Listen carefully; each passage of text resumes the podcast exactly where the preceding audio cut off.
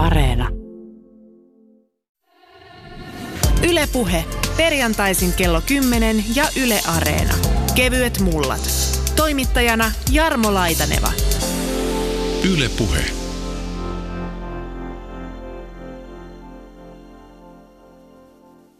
Tämä liftaaminen, ehkä olisi vähän tylsä puhua siitä ihmisten kanssa, jotka eivät sitä ole kovin paljon harjoittaneet, mutta Matti ja Emma, te olette molemmat asian päällä aika vahvastikin. Mennään ihan sinne historiaan. Tietenkin kiinnostaa se, että miten ylipäätään olette lähteneet, päättäneet lähteä peukalokyytiä kokeilemaan, mutta kertokaa ensimmäistä reissuistanne. Minne suuntautuivat? No, mulla oli sen verran jännittävä eka reissu, että mä olin katsomassa metallikeikkaa Monakossa. Ja se keikka vähän pitkittyi, missä sen viimeisen junan kotiin, niin sitten oli pakko päästä jotenkin himaan sit illalla. Ja kokeilin liftaamista ja se olikin paljon hauskempaa ja helpompaa kuin kuvittelin. Ja sit jäin, jäin varmaan koukkuun siihen. Täys vahinko. Reissu meni siis ilmeisen hyvin. Erittäin hyvin. Entä Emma? Siis kun mä mietin, että milloin mä oon ekan kerran liftannut, mä asuin teinin aika silleen keskellä, ei mitään, että siitä oli 15 kilometriä niin sanotusti sivistykseen. Että kyllä mä uskon, että mä oon joskus, kun bussit on kaikki mennyt, niin liftannut kavereita moikkaamaan joskus 16-15-vuotiaana. Mutta silleen, että mä olisin niin kun tarkoituksenmukaisesti lähtenyt liftaamaan, että mä olisin vähän suunnitellut sitä enemmän, niin se on kyllä ollut sitten joskus ehkä 19-18-vuotiaana.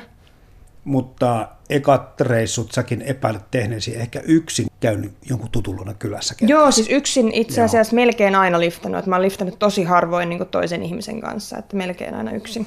No entäs Matti, toi metallikeikka yksin vai kivassa? Joo, mä olin, mä olin yksin jo. Kyllä niin joo. Mäkin useimmiten varmaan yksin liftannut tämän, tämän liftauskilpailun kautta, josta ehkä puhutaan myöhemmin, niin sen kautta oikeastaan tutustunut siihen kaverin kanssa liftaamiseen, että niin mun tyyli on enemmän ollut yksin. Siitä välttämättä, kun mennään taaksepäin historiassa, niin ei tämmöisiä konkreettisia asioita muista, mutta muistaa varmaan ne fiilikset. Pystytkö palauttelemaan sen mieleen sen, että oho, viimeinen kyyti tosiaan meni jo, ja nyt pitäisi vähän niin kuin päästä liikkumaan ja vähän ehkä jännittää tai jotain. On ihan tosi, tosi jännittävää ja varsinkin pyytää, niin kuin asettaa itsensä siihen tilanteeseen, että okei, niin kuin, silleen myöntää tai on täysin muiden armoilla, mm. että niin kuin, silleen niin kuin vapaaehtoisesti laittaa sen sellaiseen tilanteeseen. Tietenkin se jännittää tosi paljon, kun ei, ei siihen olla ehkä totuttu, siihen meitä ei ole tätä kasvatettu myöskään. Toinen sitä tulee vanhemmilta, että niin kuin varokaa tuntemattomia ja niin poispäin. Että se on niin, kuin niin tavalla vastaan sitä ehkä, mikä voi tulla selkeytimestä. Tietenkin se jännittää se oli tosi nopeasti, mä löysin kyyri, että niinku oli joku, joka olisi yleisössä katsomassa myös keikkaa, niin että hei, niin sä tarvit kyyti, että mä voin, mä voin auttaa sua. Ja se ilo, mikä siitä tulee, se, se, niinku, se valtava ilo, mikä tulee siitä, että niinku joku sille luottaa sun, uskaltaa ottaa sut siihen niinku sen auton mukaan ja niinku haluaa auttaa sua täysin pyyteettömästi, niin se, se fiilis on kyllä tosi, tosi mahtava pakko on tietenkin yksi sitten hyvä vaihtoehto tai motivaatio, jos ei muuta kyytiä ole kuin keskellä korpea asuu, vai, vai mitä niin, sä muistat siis, itse sitä Joo, siis mä, mä en oikein niin kuin, siis se ensimmäinen on tosi vaikea. Mä muistan, että mä oon kyllä joskus liftannut siis, kun mä mietin, että ne on niitä aikaisempia, mutta silleen, mutta ei mulla oikeastaan siihen mitään jännittämistä ole liittynyt. Mä en ole jotenkin ikinä osannut pelätä ihmisiä. Siis musta semmoinen niin tuntemattomia ihmisten pelkääminen on jotenkin niin absurdi ajatus, kun ei se niin, en mä tiedä. Eli teille kummallakaan niin sitten tuo akuutti rahapula ei välttämättä sitten ole vaikuttanut ainakaan siihen, että liftaamisharrastus on jatkunut. Ei, siis on siinä rahaa tietenkin säästynyt, mutta sitten se raha yleensä on tullut käytettyä johonkin muuhun. Että mä itse yksi liftarikaveri sanoi sen aika hyvin, että tota, että liftatessa saattaa mennä enemmänkin rahaa kuin jollain halpapusseilla mennessä, koska sä ensinnäkin sä pysähdyt huoltoasemilla, niin se on aika kallista. Että kun sä ostat sen kahvin sieltä huoltikselta, sä saatat syödä siellä huoltiksella, jos sä jäät sinne jumiin, niin loppujen lopuksi sulla saattaa mennä paljon enemmän rahaa kuin se, että sä olisit ottanut jonkun halpa pussi. Että ei se välttämättä edes ole halvempaa. Tietysti jotkut varmasti on enemmän sen henkisiä niin kuin luonteeltaan ihmiset, että tämmöinen juttu tulee mieleen ja sitä tekee mieli kokeilla ja ennen kaikkea jatkaa. Mm, aivan. Toki myös silloin, kun oli opiskelija, niin ei ollut välttämättä paljon rahaa ja silloin mm. kuvitteli, niin kuin ei sitä osannut aavistaa ennen kuin lähti ekalle pidemmälle liftausreissulle, että niin kuin tässä oikeasti meni myös vähän rahaa, mutta silloin oli, että no, mä haluan nyt tänne vaikka Saksaan ja mulla ei oikein niin rahaa mihinkään lentolippuun ja pitäisi jotenkin päästä sinne, no mitä jos yrittäisi liftata ja, ja, ja siitä niin kuin se ehkä sitten niin kuin sit ekasta pidemmästä reissusta niin kuin lähti, sitten oikeasti jäi, jäi päälle, että heitä oikeasti tosi hauskaa. Että se, Sitten sen jälkeen, sit kun siihen jää koukkuun, niin miksi, miksi on liftannut, se on paljon enemmän sen takia, että pääsi tutustumaan ihmisiin, viettämään aikaa ihmisten kanssa, joihin ei muuten välttämättä törmäisi, jotka voi olla niin eri piireistä, niin eri, eri lähtötilasta tulee siihen ja harrastaa täysin eri ammatteja, eri maiden kansalaisia. Se avartaa tosi paljon. Si- se oppii aika paljon muista ja, ja tavallaan myös itsestään. Se on yksi asia ja sitten se toinen on vaan, että se on vaan niin hauska. Että mä oon ehkä vähän semmoinen seikkailija luonteinen, että se, että niinku rikkoo kaikki tämmöiset aikataulut ja muut rajat ja ei, ei välttämättä tiedä, koska on perillä, ei tiedä minne on menossa, ainakaan heti tietää ehkä sen määränpää, mutta ei tiedä miten sinne pääsee. Niin mun mielestä on älyttömän vapauttavaa, ja niin kun silloin tuntee itseensä niin vapaaksi ja jotenkin niin eläväksi, se on kun liftaa. Että se on ehkä se, mihin eniten jää koukkuun. Seppo Tuomisen ikimuistoisin liftausreissu. Ehkä huimin reissu oli istua iskunvaimentaja edustajan Audi 80 kyydissä Vihantasalmelta Lahden Alasenjärvelle todella kovassa kyydissä. Lusin varalasku suoralla oli sen verran kuoppaa, että pää pamahti kattoon. Silloin ei turvavöitä vielä käytetty. Vierumäen jälkeen edustaja kehui, että on ajanut Pyhäntaan mäen mutkan 120 lasissa. Satasta tultiin mutkaan, jossa on nyt hyvänkin asfaltin aikana 60 rajoitus. Audi tärisi kuin horkassa ja minä puristin penkkiä sormet valkoisena. Olipahan äidillä kotona ihmettelyn syytä, että tulitko sinä lentämällä sieltä Mikkelistä, kun olet jo kotona. Nyt kun sä tuossa puhut, niin sä oikeastaan kuvailet aika paljon sitä tämmöisen niin kultakauden elokuvien tai romanttisempien seikkailukirjojen tunnelmia, jossa tämä mm. liftaminen saa aina tuommoisen hopeareunuksen. Se on. Sä tapaat ne kaikista mukavimmat tyypit yleensä. Että se on ehkä vähän harhaanjohtavasti monissa niin kuin elokuvissa, kauhuelokuvissa esimerkiksi, missä niin kuin just se liftari on joku hirveä murhaaja tai toistepäin, niin siinä unohdetaan se, että ne on yleensä ne kaikista kivoimmat tyypit, ketkä ylipäätään pysähtyy poimimaan sen tuntemattoman sieltä tien laidasta. Mm. Et mun mielestä se on jotenkin hauskaa, mutta siis mä komppaan Mattia tuossa fiiliksissä ja kaikissa tuossa, mulla on hyvin samankaltaiset syyt sille, että miksi mä haluan liftata, mutta mä muistan silloin, kun mä olin niin kuin ensimmäisiä semmoisia, että mä tarkoituksella lähdin liftaamaan. Mä asuin Mosambikissa ja siellä se oli aika yleistä liftata ympäriinsä, koska siellä oli julkinen liikenne, ei ollut kauhean hyvä. Etelä-Afrikassa sama homma, Svatsimaassa siinä Kaakkois-Afrikassa. Monesti liftata vaan pääsi paljon helpommin. Et jos bussilla, mä huomasin sen myöhemminkin, että monesti sitten mä tajusin, että okei, mun pitäisi mennä bussilla ensin tonne, sitten toiseen, pitäisi vaihtaa välillä bussiin, se menisi koko päivä, mutta jos mä liftaan, niin mä pääsen paljon nopeammin. Eli vaikka liftaamista, liftaamista pidetään niin tosi semmoisena vaivalloisena tapana matkustaa ehkä sellaisille, no se joskus onkin sitä, koska siis joskus se joudut odottaa tosi paljon, mutta tosi usein se on paljon helpompaa. Ja sitten just kun ei tarvitse miettiä sitä, että, että se voi myöhästyä sitä liftauskyydistä. Mutta bussista voi, niin kuin mä myöhästyn aina. Et se on yksi hyvä syy liftata, koska mä aina myöhästyn bussista. Krooninen myöhästelijä. Hei, tota, onko sitten ero tuossa, sanoit jo Emma tolle, että kaikkein kivommat tyypit pysähtyy ja ottaa kyytiin. Mä oon kerran itse liftannut elämäni aikana, mutta mä oon ottanut tosi monta kertaa silloin, kun liftaleita vielä näin, kyyti ihmisiä. No, mutta tota, onko olemassa niinku ihmisiä, jotka liftaa ja ihmisiä, jotka ottavat kyytiin vai, vai onko se niinku samaa porukkaa? Joo, se on hyvä kysymys. No varmasti kaikki, jotka on vähintään kerran liftannut ja autossa, auton kyydissä tapaa liftarin pysähtyä, se on niin sellainen tilanne, missä on mahdollista pysähtyä ja ottaa sitä, sitä liftaria, niin varmasti pysähtyvät. Mutta hyvin moni kuski on ollut semmoinen, että ei ole mitään kosketuspintaa liftaamiseen, vaan, niin vaan sille auttamisen ilosta. Tai mikä ehkä on myös tosi yleistä, niin että on jokin asia siinä liftarissa, johon tämä kuski pystyy samaistumaan. Et mä oon tehnyt semmoisen psykologisen kokeen kerran. Mä olin liftaamassa ympäri Suomea kesällä ja mulla oli teekkarilakki mukana olin siis opiskelija silloin ja halusin testata, että niin kuin, miten tämä vaikuttaa tämä teekkarilakki. No silloin kun mulla oli teekkarilakki päällä, niin hyvin usein mut otti kyyti jonkun teekkarin äiti, joka sille ajatteli, että tämä kaveri tässä, joka on liftaamassa, niin tämä tavallaan voisi olla mun poika. Että tietenkin mun pitää auttaa sitä. Et, et, vaikka sille ei ollut silleen liftaukseen mitään kosketuspintaa, mutta se pystyi samaistumaan siihen ihmiseen, niin minuun ja niin kuin sille oli vaan niin paljon helpompaa niin kuin vaan pysähtyä ja auttaa. Pitääkö olla jotakin sellaista, mikä herättää huomiota tai kiinnostusta tai luottamusta tai No siis luottamusta ainakin pitää herättää ja siihen niin kun sen saavuttaa kaikista parhaiten sillä, että näyttää, tai siis on niin jotenkin rehellisesti sillä tien laidassa, että et sä on missään aurinkolaseissa ja jotenkin naamioitunut, että sä katsot sitä kuskia suoraan silmiin ja hymyilet. Ja oot vaan siinä silleen, että tämmöinen mä oon, että haluatko tutustua. ja sitten tota, mitä tiiviimmin tuijuttaa niitä ihmisiä, niin sitä helpommin ne pysähtyy. Ja täytyy sanoa, että kyllä se niin naisena on hieman helpompi liftata, että jonkin tutkimuksenkin mukaan ja sen mukaan, että mitä on niin kavereiden kanssa jutellut, että mua harvemmin ehkä ajatellaan uhaksi.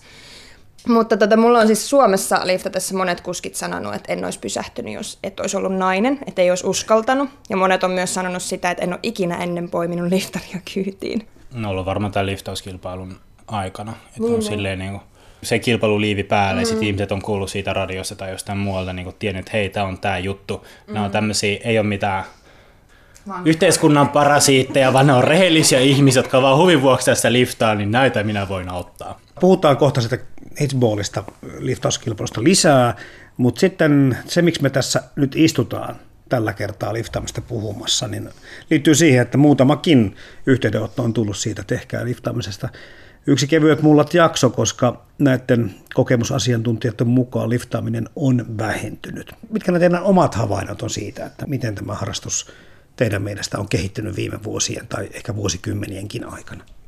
Niin no, mä oon itse vasta syntynyt 80-luvun lopulla, että mä en sinänsä niin ole elänyt sitä niin sanottua liftauksen kulta-aikaa, mutta mä oon kuullut, että joskus 80-luvulla joku tappoi jonkun liftarin ja sen jälkeen niin on ajateltu, että kaikki liftarit murhataan. Että se on joku yksi liftarin murhat mun mielestä, kun tämmöinen pistää Googleen, niin sieltä löytyy.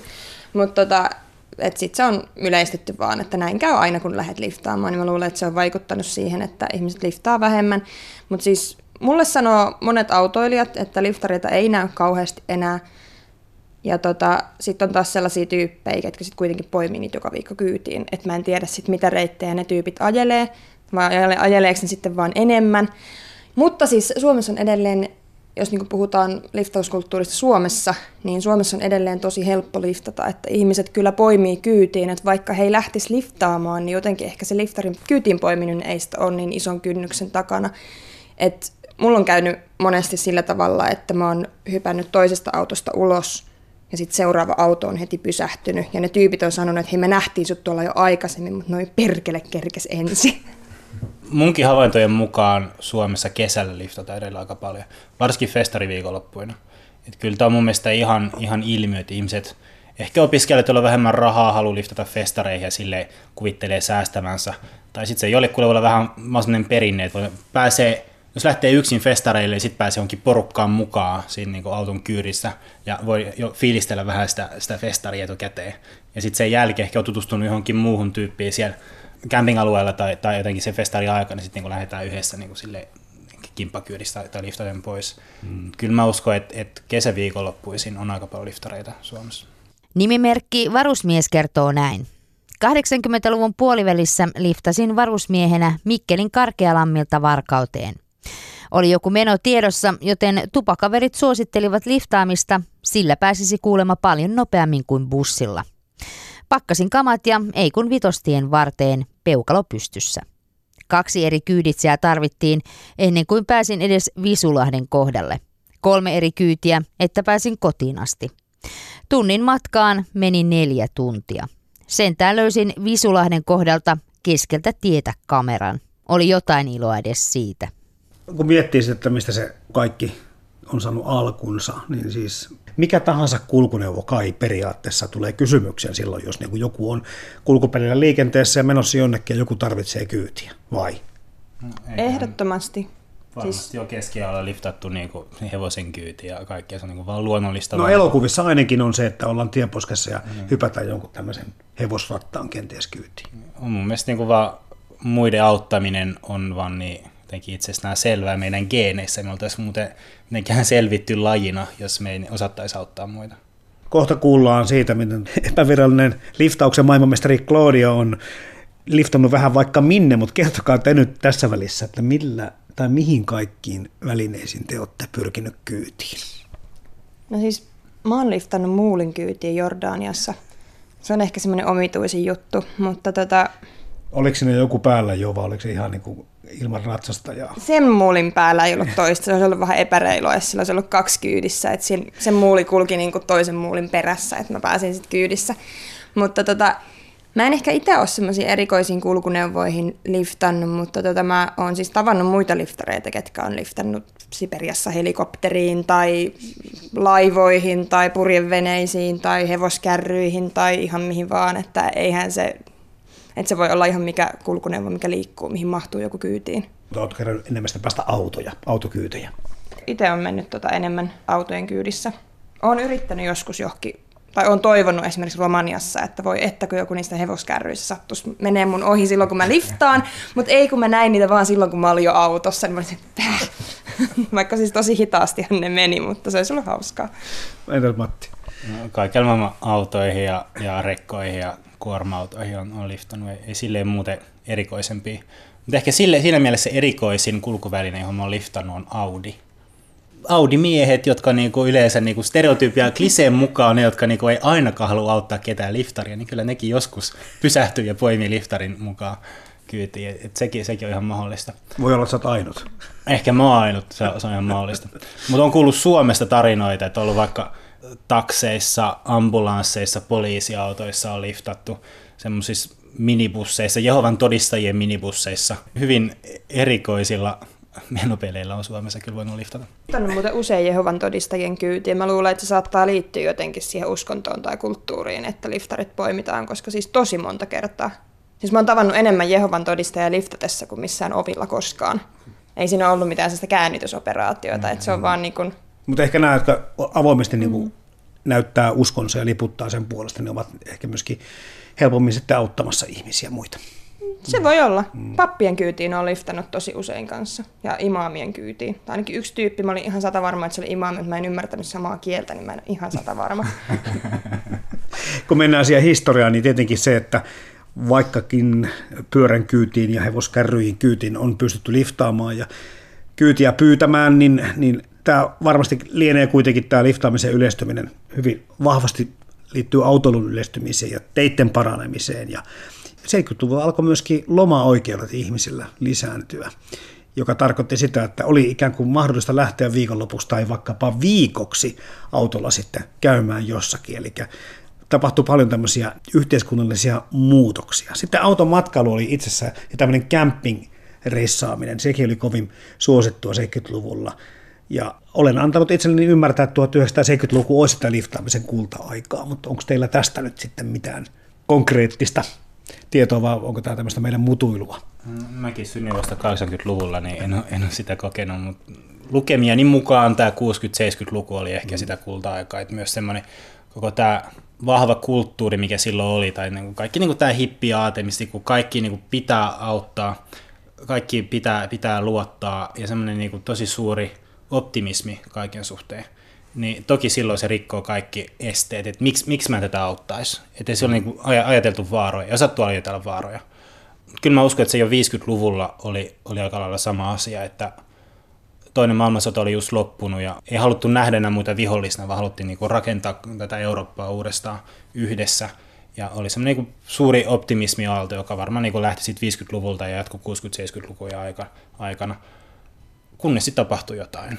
Ja mä, mä uskoisin, että no ehkä no niin tämä yksi surullisen kuuluisa ää, tapaturma on ehkä vähän vaikuttanut, mutta ehkä kuitenkin enemmän niin jotenkin se, että kun tämä, hippiliike sitten jotenkin kaatu ja ihmiset alkoi jotenkin kyynistyä ja niin kuin sille yhtäkkiä pelätä enemmän, nähdä enemmän uhkia kuin mahdollisuuksia. Ja on pakko sanoa, että niin kuin media on ollut myös tässä suuressa vastuussa, koska kun televisio, internet on yleistynyt, niin kaikki pääsee kuulemaan niin helposti kaikkea ikävää, tapahtuu joka paikassa ympäri maailmaa. Mä oon paljon tietoisempi kaikesta kauheasta, mitä tapahtuu jossain Nigeriassa, kaikesta hyvästä, mitä tapahtuu täällä Vallilassa. Ja se on tosi surullista. Toki myös pelko myy, niin on paljon helpompi myydä lehtiä tai uutisohjelmia tai, tai mitä tahansa, jos puhuu ikävistä asioista. Se, mä luulen, että tämä on pikkuhiljaa ruvennut vähän jotenkin syömään ihmisten aivoja ja vääristämään sitä käsitystä turvatilanteesta, mitä on. Koska kaikki tilastot osoittaa, että yhteiskunta on jatkuvasti turvallisempi. että maailma, varsinkin Suomi, on paljon turvallisempi nykyään kuin se oli 70-luvulla. Joten riskit oli paljon suurempia silloin niin sanotun liftauksen kultaajan aikana. Ei ollut edes turvavöitä autoissa. Ei niitäkään, ei niitäkään. Ja oikeasti tosi vaikea kuvitella, että voisi tapahtua mitään liftaten Suomessa nykyään, koska on kaikki puhelimet ja, ja, ja muut, ja niin helposti pääsee viestittämään kenelle tahansa. Oikeastaan se kuskille se riski tehdä yhtään mitään ikävää liftarille on paljon suurempi kuin se oli 70-luvulla. Mennään kohti tätä nykyaikaa ja kuunnellaan tässä välissä jakamistaloutta tutkivan Juhana Venäläisen mietteitä aiheesta. Yle Puhe. Niin sä tutkit, Juhana Venäläinen, siis jakamistaloutta ja yksi tulevaisuuden avainkysymyksistä varmasti on se, miten järkevästi saamme järjestettyä liikkumisemme. Miten tärkeää osa liikkumistamme tulevaisuudessa sitten kimppakyydit tai tämmöiset vastaavat järjestelmät, Juhana Venäläinen, voi olla? No se tietenkin riippuu siitä, että mitä me kutsutaan ylipäänsä kimppakyydiksi. Että jos me ajatellaan että kimppakyytiä tämmöisenä laajana käsitteenä, joka käsittää kaikenlaisia yhdessä liikkumisen muotoja, niin totta kai se tulee olemaan ja se on oikeastaan aina ollut yksi keskeinen tämmöinen liikkumisen ratkaisu, että kimppakyydit ei ole pelkästään tulevaisuutta, vaan ne on vahvasti myös nykyisyyttä ja toisaalta menneisyyttä, että kyllähän ihmiset on aina kuulettanut lapsia esimerkiksi vuorotellen jalkapalloharjoituksiin ja niin edespäin. Mm. Mutta se nyt ehkä mikä tulee uutena pointtina tässä nykyisessä kimppakyytien ajassa, niin on nämä digitaaliset alustat, jotka tekee sitten yhteistyöstä ihmisten kesken entistä helpompaa. Niin kuin puhutaan siis liikenteen kokonaisvaikutuksista ympäristöön vaikkapa, niin se on totta kai aika hienoa, että me yksilöt ja vanhemmat, kuten tuossa jo Juhana viittasitkin, otetaan vastuuta tästä ympäristön tilasta, kun ja- jaetaan kyytiä vaikka viemällä tosiaan lapsia aina autollinen kerralla niihin treeneihin. Mutta sitten eikö se ole vähän karuakin, että yhteiskunta ei ole samaan aikaan onnistunut ratkaisemaan näitä kysymyksiä? Jos ajatellaan, että mitä yhteiskunta voi tehdä liikenteen osalta, niin – niin totta kai niin kuin julkisen liikenteen palveluista huolehtiminen on täysin keskeistä, ettei jätetä tätä kysymystä pelkästään yksilöiden vastuulle, niin kuin sanoit, että, että yksilöiden valinnat ekologisen kriisin ratkaisemisessa on kuitenkin hyvin rajallinen, rajallinen tota, alue. Mutta sitten tietenkin yhteiskunnalla on iso rooli myös siinä, että miten tämmöistä ihmisten vapaamuotoista toimintaa säännellään, että kannustetaanko sitä esimerkiksi jotenkin taloudellisten keinojen avulla tai vaikka jotenkin kampanjoiden avulla vai suitsitaanko sitä päinvastoin tai tehdäänkö siitä tahallaan tai tahattomasti hankalaa jotenkin byrokraattisten koukkujen kautta. Näetkö että yhteiskunta voisi ottaa tässä semmoista merkittävämpää roolia? No mun mielestä se pitäisi nähdä niin, että yhteiskunta jo tällä hetkellä ottaa kuitenkin valtavan ison roolin siinä, että millä tavalla meitä ohjataan liikkumaan tavalla tai toisella. Että kyllähän yhteiskunnan panostukset esimerkiksi tieliikenneverkostoon on huomattavia ja sitten esimerkiksi erilaisten verotuksellisten kannustimien avulla saatetaan ohjata ihmistä valitsemaan vaikka työmatkakulkutavakseen auto sen sijaan, että, että hän liikkuisi sen saman matkan esimerkiksi pyörällä tai vaikka jaetulla autokyydillä. Mutta sitten yksi näkökulma on, että kyllähän yhteiskunta voisi ottaa myös aktiivisemman roolin tässä jakamistaloudessa, että ei pelkästään tämmöisen niin kuin sivusta katsovan ja säätelevän ää, roolin, vaan myöskin tämmöisen niin kuin mahdollistajan ja jonkunlaisen alustojen tuottajan. Että jos ajatellaan nyt vaikka näitä kimppakyytejä, jotka tällä hetkellä vahvasti pohjautuu Facebookissa toimiviin yksityisten ihmisten perustamiin ryhmiin, niin, niin tietenkin se, että tämmöinen kokonainen ikään kuin liikkumisjärjestelmä on riippuvainen yksityisestä toimijasta ja sen määrittämistä käyttöehdoista, niin kyllähän sen voi nähdä myös hieman ongelmallisena. Tämmöisiä hankkeita, mitä tässä nyt sitten tietenkin viime aikoina on tuotu esille ja mistä on paljon puhuttu, valtion puolesta vaikka, niin on tämä liikennekaari täällä Etelä-Suomessa. Se on, hyödynnetään siis digitalisaatiota ja ajatellaan liikennettä tämmöisenä kokonaisena pakettina. Sitten meillä on tämmöisiä firmoja, kuten vaikka Maas, jossa ajatellaan tätä liikkumista palveluna, eli siinä taas koko liikennejärjestelmä rakentuu käyttäjä- ja palvelulähtöisesti. Eli tässä on semmoisia niin semmoista rajapintaa olemassa, missä niin kuin yhteiskunta ja yritykset ja kenties vielä yksityiset ihmisetkin jollakin tavalla liikkuvat ja kukaan ei ehkä tällä hetkellä tiedä, mitä systeemiä tulevaisuudessa varmasti me käytämme. Joo, tässä maasajattelussahan yksi keskeinen pointti on nimenomaan se joustavuus tai ajatus siitä, että ihmisten pitäisi oppia olemaan joustavampia kulkutavan valinnan suhteen. Et ehkä se aikaisemmin on mennyt vähän liikaa sillä tavalla, että kun on nimenomaan omistettu se auto, niin mm-hmm. sitten kun se on siinä pihassa, niin se on tietenkin hyvin helppo ottaa käyttöön, niin se tuntuu edulliselta. Että et ikään kuin vain bensakulujen hinnalla sitten tehdään pieniäkin matkoja, jotka voisi tehdä helposti jollain muulla kulkutavalla. Tai sitten se, että ajetaan mahdollisesti vaikka pitkiäkin työmatkoja yksin siinä viiden hengen autossa samassa aamuruuhkassa, missä menee tuhansia muitakin vastaavia liikkujia, jotka voisi helposti ikään kuin yhdistää nämä matkansa. Että tässä maasajattelussa tavallaan henkilöliikennettä aletaan ajatella myös logistiikkana, mikä tarkoittaa sitä, että sitä ajatellaan järjestelmänä, jonka toimintaa voi tehostaa ja jonka toimintaa oikeastaan on pakko tehostaa, jos me otetaan nämä ilmastotavoitteet vakavasti. Liftaamisen ja kimppakuutien filosofia on tietysti kiinnostava, koska tuossa viestittelin liikennesosiologi Kalle Toiskallion kanssa ja hän totesi, että tässä liftauksessa, vähän niin kuin kimppakyydeissäkin, niin käännetään tämä modernin liikenteen normaali asetelma, eli mitä isommin rahaa, se nopeampaa kyytiä, aivan päinvastaiseksi, eli ei lainkaan rahaa ja aikaakin voi kulua vaikka kuinka paljon.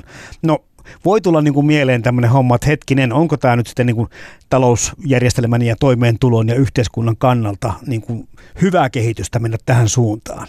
No mä haluaisin vähän kyseenalaistaa tuota ajatusta, että liftaaminen tai kimppakyydit olisi aina jotenkin hidas tai vaikea tapa matkustaa. Että kyllä muun muassa kimppakyytien käyttäjiä motivoi paljon myös se, että koetaan tosi käteväksi tavaksi liikkua. Ja kyllä mun mielestä liftaajilta usein myös kuulee kertomuksia siitä, että kuinka ihmeellisen nopeasti joku matka on sujunut. Että, että kyllä tämmöinen niin win-win-tilanne voi syntyä siinä mielessä, että tämmöinen itsejärjestetys ja spontaanikin kyyti voi olla sekä halpa että samaan aikaan nopea. Mutta sitten jos miettii laajemmin, niin tota, tietenkään kyydin hinnan ei pitäisi olla sidoksissa ehkä niinkään sen matkan teon nopeuteen, vaan sitten nimenomaan näihin ilmastovaikutuksiin ja muihin yhteiskunnalle aiheutuviin negatiivisiin ulkosvaikutuksiin, mitä, mitä näiden yksittäisten ihmisten valinnoista koituu. Niin, jotkut ovat sanoneet suoraan, että kun liftaamisessa tai kimppakyydissä ei vaihdu valuutta, ei liiku raha, se ei tuota kenellekään välttämättä mitään. Vaikka se säästää luontoa, niin se on pieni ristiriita niin kuin tämän, koko tämmöisen niin kuin talousajattelun kannalta.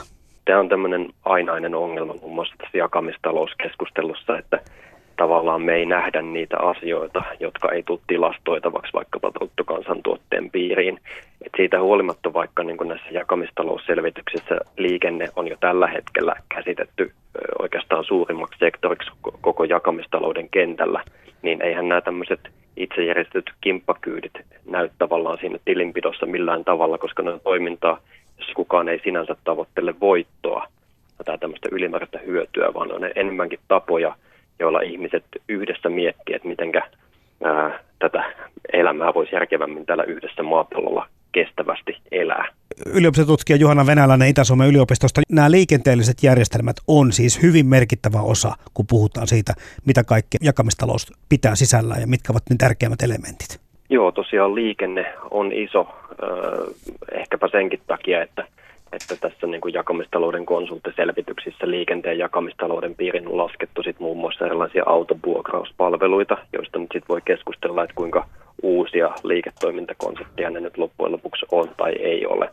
Että sitten liikenteen ohellahan tietysti majoituspuoli, Airbnb on, on ollut valtava, valtava toimija ja tämmöinen niin muutosajuri jakamistaloudessa. Ja sitten kolmantena sektorina nostaisin esille ehkä tämmöiset niin kotitalouksien tilaamat palvelut. No onko tullut koskaan henkilökohtaisesti Juhana Venäläinen peukalo pystyssä tuolla teiden varsilla kyytiä pummittua? No sanotaan, että koskaan kyllä, mutta tota, on kyllä jäänyt yhden käden sormien varaan tämä, että tota, enemmän, enemmän otteeni tässä on kieltämättä on tämmöinen nojatuoli sosiologinen. No miten hyvin sä oot tutustunut näihin kimppakyytipalveluihin, joita some jonkin verran sitten nykyään pitää sisällään? No joo, kyllä, ja kyllä mä oon tehnyt tämmöistä laajempaa kartoitusta tästä suomalaisesta kimppakyytien kentästä nimenomaan sellaisessa muodossa, miten se alkoi järjestäytyä 2010-luvulla näiden Facebook-ryhmien varaan. Mm-hmm. Että tämähän on aika lailla muuttunut tämä tilanne, että kyllähän meillä 2000-luvun ensimmäisellä vuosikymmenelläkin, eli jo tuosta vuosituhannen taitteesta lähtien oli jotain kimppakyytipalveluja olemassa. Oli muutamia yksityishenkilöiden perustamia nettisivustoja, joista osa on edelleenkin olemassa. Sitten oli myös tämmöisiä kuntien ja esimerkiksi maakuntien liittojen aloitteita siitä, että miten ihmisten työmatkaliikkumista saataisiin järkevämpään muotoon. Mutta oikeastaan vasta sitten tuo Facebookin läpimurto tämmöisenä niin kuin yleisempänä paikkana, missä ihmiset järjestelee asioitaan ja on yhteydessä toisiin ihmisiin, niin se oikeastaan vasta mahdollisti sen nykyisen suosion, mikä näillä kimppakyydeillä on. jollain tavalla kuitenkin nämä kimppakyydit edustaa sitä samaa ajatusmaailmaa, kun puhutaan liftaamisesta. Mutta sitten taas tämmöinen niin extempore ja tienvarteen kyydin hakeminen tai sen etsiminen, niin se on vähentynyt. Oletko miettinyt se, että mistä mahtaa nämä, onko tämä pelkästään se, että kimppakyydit ovat, sovitut kimppakyydit ovat korvanneet niin hyvin tämän perinteisen liftauskulttuurin vai mitähän muitakin tekijöitä tähän mahtaa liittyä? No kyllä mä näkisin, että kimppakyydit ja liftaaminen edelleenkin on molemmat tämmöisiä olemassa olevia liikkumisen kulttuureiltaan, jotka ei täysin niin kuin, joista kumpikaan ei täysin voi korvata toinen toistaan. Et, että tota, kimppakyydit ei oikeastaan kilpaile pelkästään liftaamisen kanssa, tai oikeastaan ne ei kilpaile niinkään liftaamisen kanssa, vaan esimerkiksi tämmöisten halpojen bussilippuvaihtoehtojen kanssa – et, et liftaamisessa se semmoinen tietty spontaani elementti, ennakoimattomuus ja siihen perustuvat niin tämmöiset täysin arvaamattomat ihmisten kohtaamiset on kuitenkin niin, niin semmoinen erityislaatuinen juttu, että tämmöinen kimppakyytien kaltainenkaan puolimuodollinen järjestelmä ei voi sitä pointtia täysin korvata. Tuossa liftaamisessa kuitenkin sanotaan näin, että, että vaikka se on vähentynyt merkittävästi viime aikoina, siinä on kyllä semmoinen mukava vapauden kaipuun klangi, kun mietitään sitä, että mitä se liftaaminen edustaa meille. Joo, ja mä luulen, että äh, kun esimerkiksi kimppakyydit on tietyllä tavalla jo muodostunut, muodostunut tämmöiseksi niin kuin järjestelmän kaltaiseksi tai niin kuin instituutioksi, niin tietenkin se synnyttää myös sitten niin kuin tietynlaisen vastaliikkeen, missä tämmöiset liikkumisen alakulttuurit yhtäkkiä muodostuukin sitten kiinnostaviksi, että ihan niin kuin äh, CD-levyn tulo ei ikinä täysin tuhonnut vinyylilevyjä, niin mä en usko, että että kimppakyydit tai myöskään mitkään maksulliset liikkumisen, jaetun liikkumisen palvelut voisi ikinä tuhota sitä viehätystä, mikä liftaamiseen liittyy. Yle puhe. Tämä nykytila, te molemmat, Matti ja Emma sanotte, että edelleenkin Suomessa liftataan. Jotenkin tuntuu, että ihmisiä vähän näkee tuolla peukulla pystyssä vähemmän ja pelko ja epäluulo ja tämmöinen ehkäpä individualismiin liittyvä tämmöinen vähän niin kuin itsekämpi ajattelu siitä, että ei ole pakko lähteä auttamaan lähimmästä siinä määrin kuin ennen on yksiä syitä, mutta mitä muuta voisi tulla mieleen? Kai siihen liittyy ylipäätään se, se ajatus siitä, että maailma olisi jotenkin muka pahempi paikka. Tai sitten ylipäätään se, että ihmiset on niin kiireisiä olevinaan ja sitten ne niin kuin kuvittelee, että tai ehkä häiriintyy sitä ajatuksesta, että ei olisi niin täyttä kontrollia niihin omiin aikatauluihin. Et koska liftatessa vaikka, no mä oon kyllä liftannut siis työtapaamisiin ja luennoille, ihan on ollut ajoissa vaikka niin kuin monta sataa kilometriä, että kyllä sen pystyy niin kuin aika hyvin ainakin Suomessa mun mielestä arvioimaan sen, että kauan menee tiettyyn matkaan.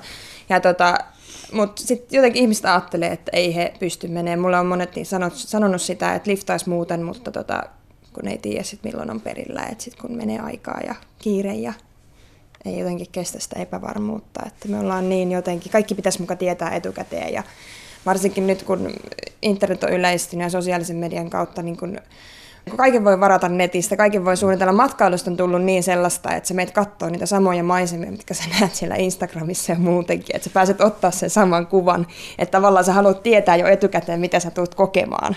Semmoisen ajattelumallin tai sellaisen yleistyminen ehkä sitä on vaikuttanut, mutta mä uskon näihin tota, uusiin sukupolviin, ketkä muutenkin on niin kun kyseenalaistanut sitä tapaa elää ja tapaa tehdä töitä ja tapaa niin kun ylipäätään olla ja ajatella tästä maailmasta ja sitä, että ei pidä mennä niin kuin jonkun semmoisen tietyn kaavan mukaan, niin mä luulen, että nämä uudet sukupolvet saattaa ihan ottaakin tämän niin kuin taas, taas omakseen ja ehkä tuoda liftauksen takaisin. Et maailma on liian ennalta arvattava, niin kyllä mua ainakin se ahistaa. Mutta hei, kun sä sanoit tuossa somesta mm. ja siellä näitä kimppakyyti rinkejäkin tuntuu toimivan, niin onko sulla niistä kokemusta? No mulla ei ole kokemusta näistä, että mä että jos mä mä menen sitten bussilla. Aikataulutus siinä ja se, että se etukäteen sovitaan ja sä tiedät kaikki. Niin, niin. Se liittyy just siihen vähän siihen filosofiaan, mistä äsken kun puhut, että siinä, siitä puuttuu seikkailumaku. Siitä puuttuu se, että en mä tiedä, miksi mä niinku sopisin etukäteen, kun mä voin ihan yhtä hyvin liftata, niin mun ei tarvitse miettiä sitä, että mä oon tiettyyn aikaan taas tietyssä paikassa, että mä voisin taas myöhästyä sieltä, että mä menen sinne tien varteen, niin sitten mä saan siitä kyydin ja tutustun just sellaisiin ihmisiin, mitä mä en niinku tiedä ennalta, että en mä tiedä kimppakyyti ja liftaus, ehkä se joillekin menee jotenkin samaan sarjaan, mutta mulle ne on kaksi ihan täysin eri asiaa. No sitä jos jakamistalouden kannalta mietitään, niin silloin kumpikaan ei välttämättä niin tuota bruttokansantuotteeseen lisää euroja, mm. että sitten sillä tavalla voidaan niin kuin sijoittaa tälleen niin järjestäytyneen yhteiskunnan ulkopuolelle. Joo, mä sanoisin, että liftaus on ehkä enemmänkin lahjataloutta. Paitsi, että totta kai niin kuin liftari voi niin kuin tarjota vaikka lounaan sille kuskille tai tarjota kahvit, mm. tai kyllä mä yleensä niin kuin jaan mun eväät.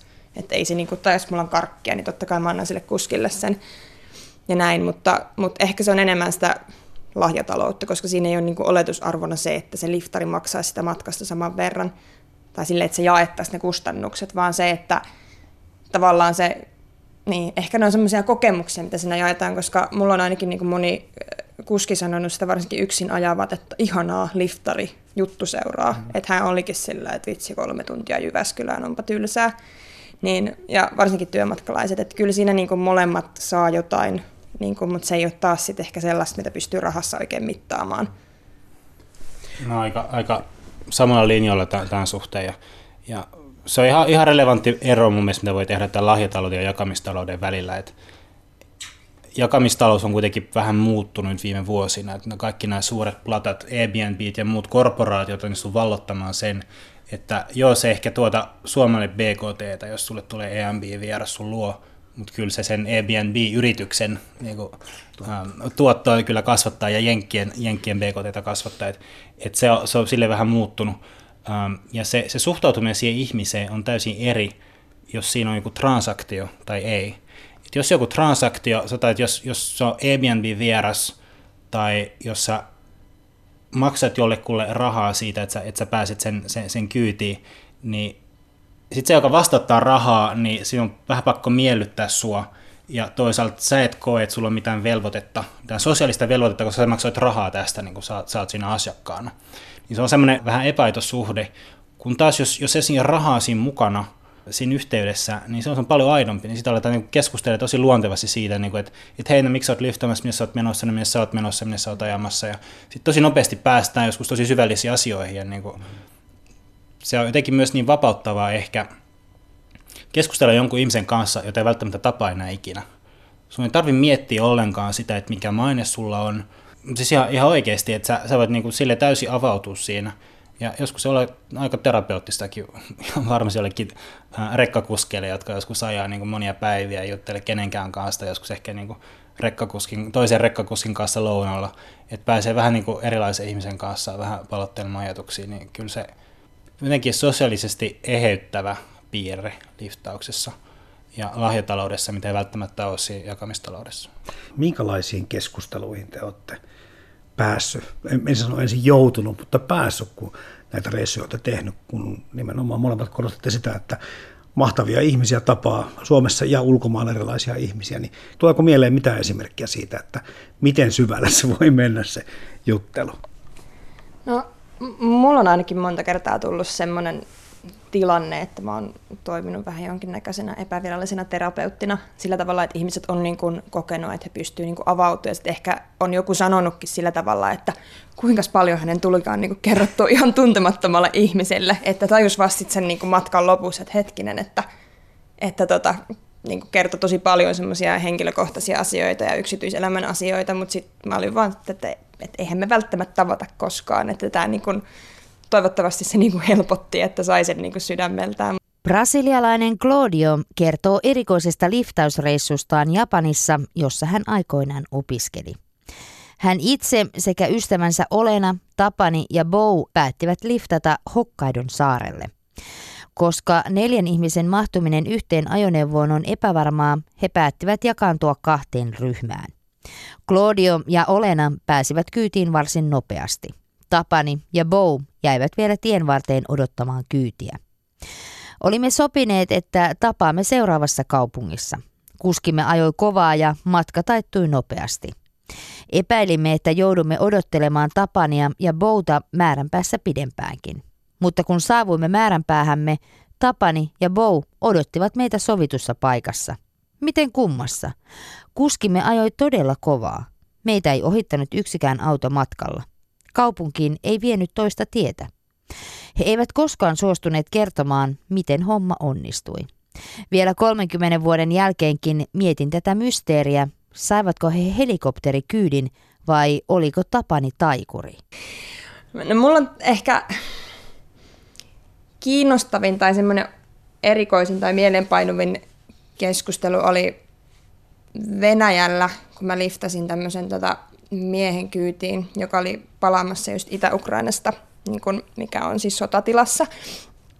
Ja tota, mä olin itse silloin mediassa seurannut sitä ennen niin kuin hyvin sellaista niin kuin länsimaalasta niin kuin näkemystä uutisoinnissa, mikä on se, puhutaan venäläisten pienistä vihreistä miehistä ja ylipäätään se nyt, miten niin kuin Itä-Ukrainan tilannetta on käsitelty mediassa, mediassa länsimaissa.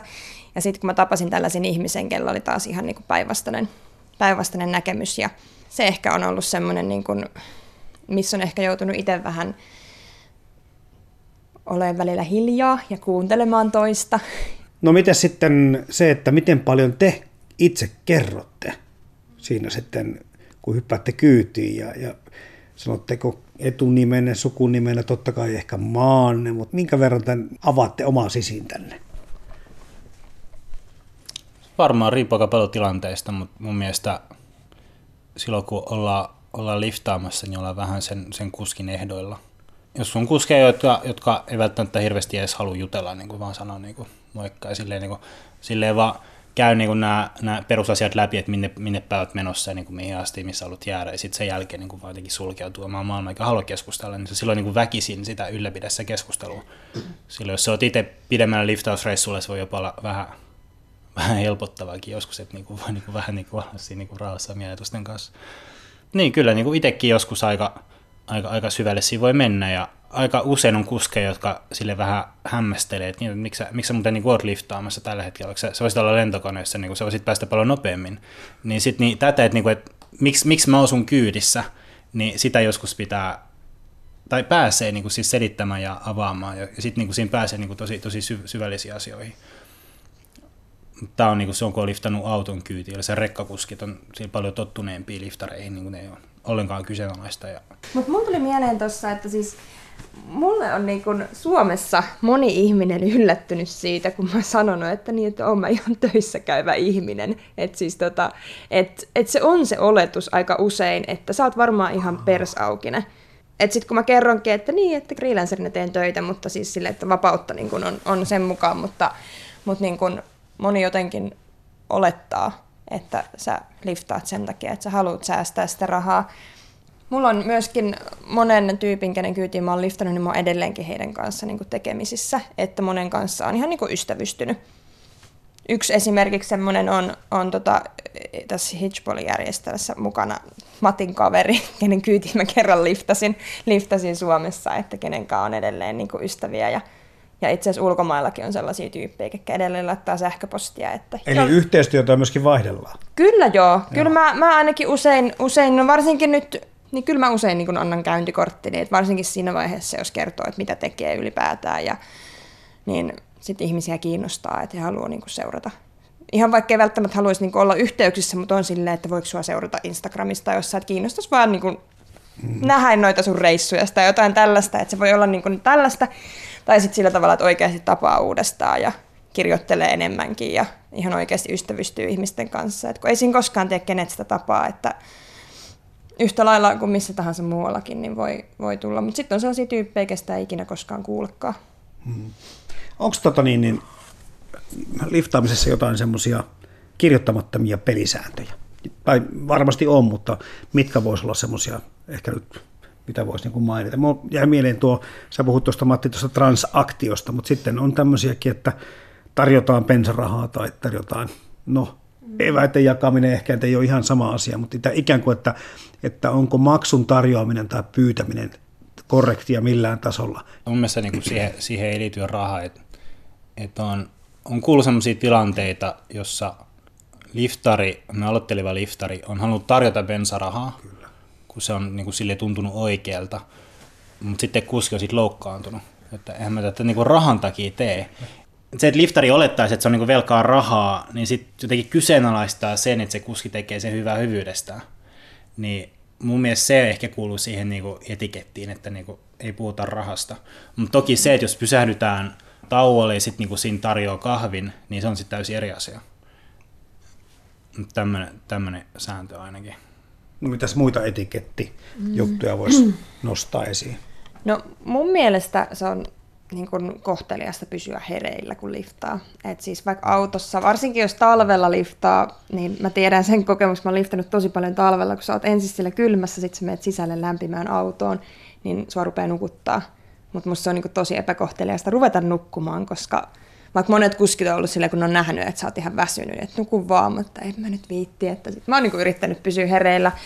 Ja sitten ylipäätään se, että niin kuin Mattikin tuossa aikaisemmin sanoi, että se mennään sen kuskin ehdoilla, että se on, vaikka se ei ole ihan sama asia, niin se on vähän niin kuin olisi jonkun kotona. Että et sä niin kuin siinä, että siinä vähän niin kuin liftari ehkä on semmoinen niin kuin vieraskore, että vähän kattelee, että kuinka paljon se tyyppi haluaa puhua. Ja sitten ehkä jotain niin kuin, puheenaiheitakin ehkä kannattaa niin kuin välttää, jollei se kuski sitten itse on. Mä oon kyllä puhunut politiikkaa joidenkin ihmisten kanssa, mutta sitten on jotakin tilanteita, missä sitä, niin kuin, ei sitä välttämättä kannata niin kuin itse aloittaa sitä keskustelua. Sitten ehkä jos niin kuin kuski haluaa puhua, puhua niin kuin jostain, että jotkut aiheet on niin kuin tosi herkkiä. Brasilialainen Claudio on liftannut jopa lentokoneeseen. Eräällä reissulla hänelle ja hänen tyttöystävälleen tuli ero kesken matkan. Bussireissu Etelä-Argentiinan Patagoniaan keskeytyi, kun suunnitelmat menivät täysin uusiksi. Hetken mielijohteesta päätin reissata Porto Seguroon, joka sijaitsee Bahian osavaltiossa Brasiliassa.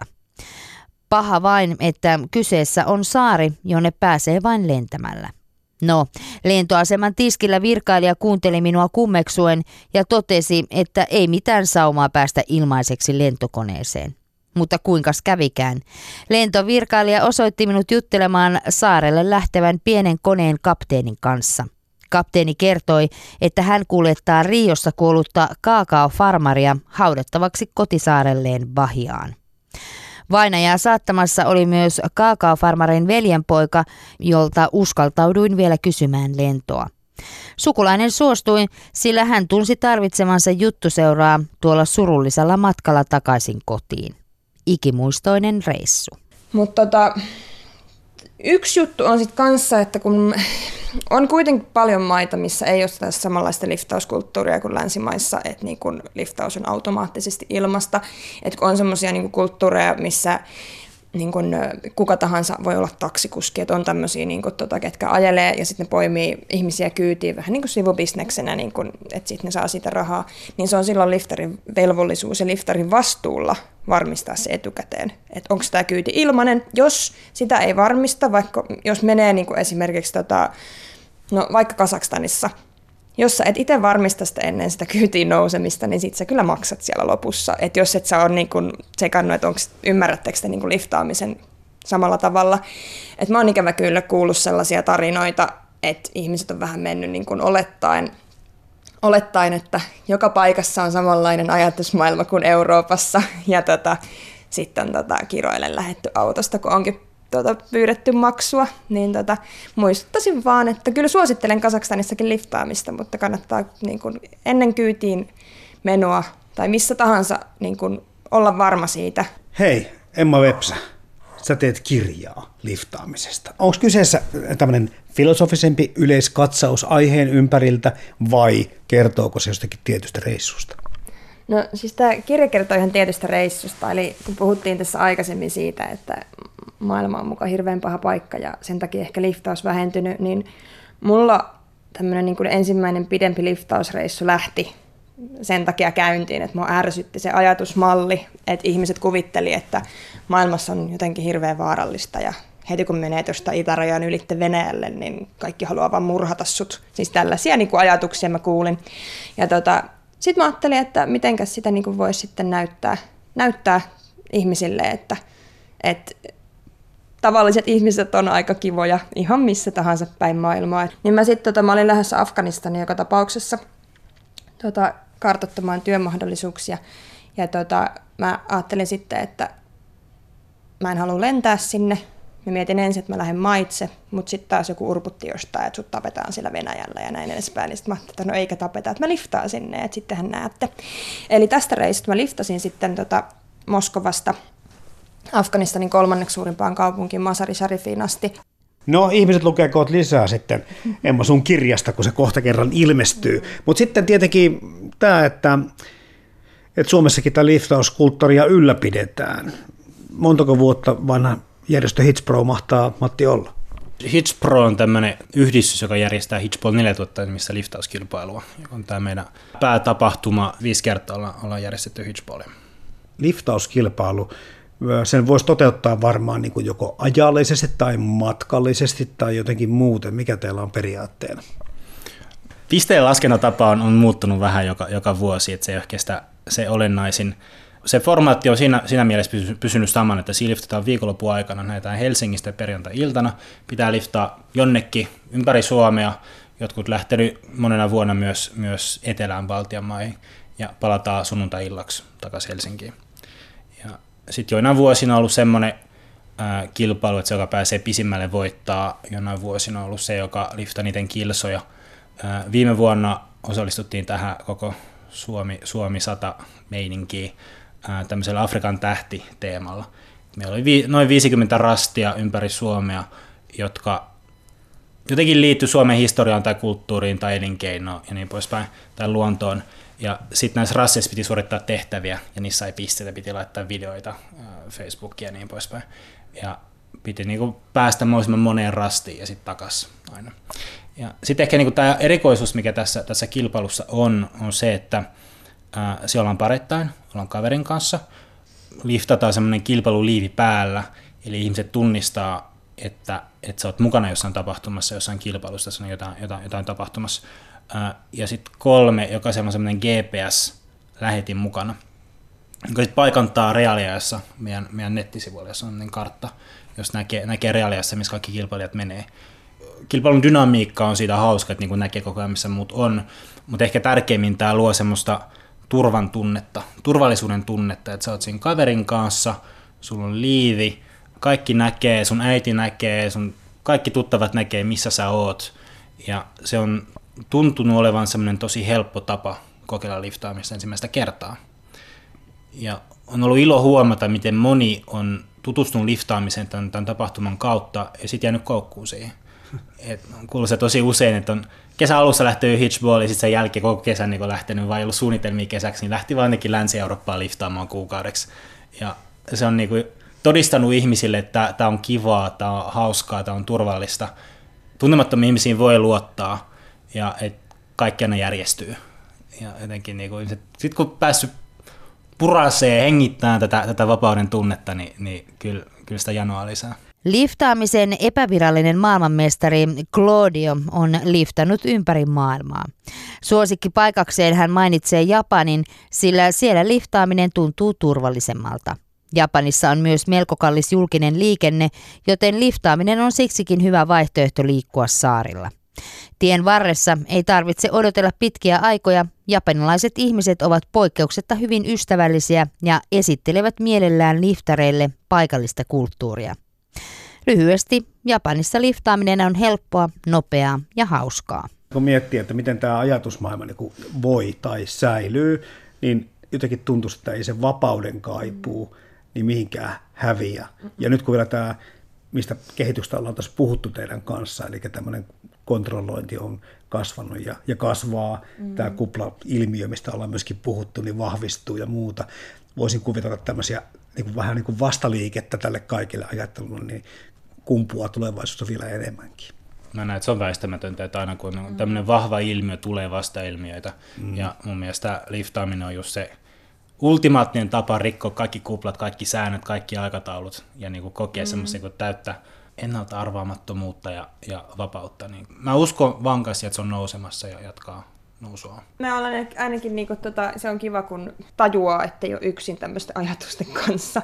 tai siis sillä tavalla, että samoja juttuja, mitä mä niinku, on hakenut sillä, että mä oon lähtenyt liftaamaan Afganistania ja mä oon kirjoittanut mm. siitä. Ja no, on sen jälkeen liftannut Iraniin ja minne ties moneen muuhunkin paikkaan, mutta sitten tota, että et siinä on taustalla ollut, no okei mä oon siitä itsekin niinku saanut tosi paljon, mutta siis se, että niinku on ollut semmoinen todistamisen tarve että kattokaa nyt, ei tämä maailma ole niin perseestä kuin te luulette, niin se on sit ollut myöskin se syy, minkä takia mä oon lähtenyt sit tähän niin Hitchball, Hitchballia järjestää Hitchbron toimintaan mukaan, koska siis tässä on ihan se sama tavoite, mutta se on taas sit niin kuin vähän eri muodossa, mutta ehkä sitten semmoista osallistavampaa, osallistavampaa, mitä et, et voi olla, että mun kirjan lukevat ihmiset ei välttämättä itse koskaan lähde tien laitaan, mutta sitten me voidaan tämän houkutella niin sitten liftauskilpailuun.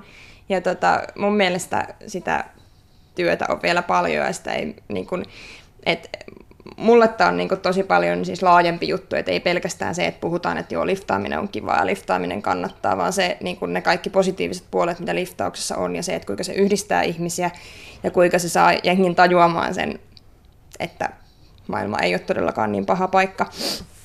Niin mun mielestä se on, se on semmoinen niin edistämisen arvoinen asia. Ja liftaaminen nyt toistaiseksi on kaikista paras keino siihen, mitä mä oon keksinyt.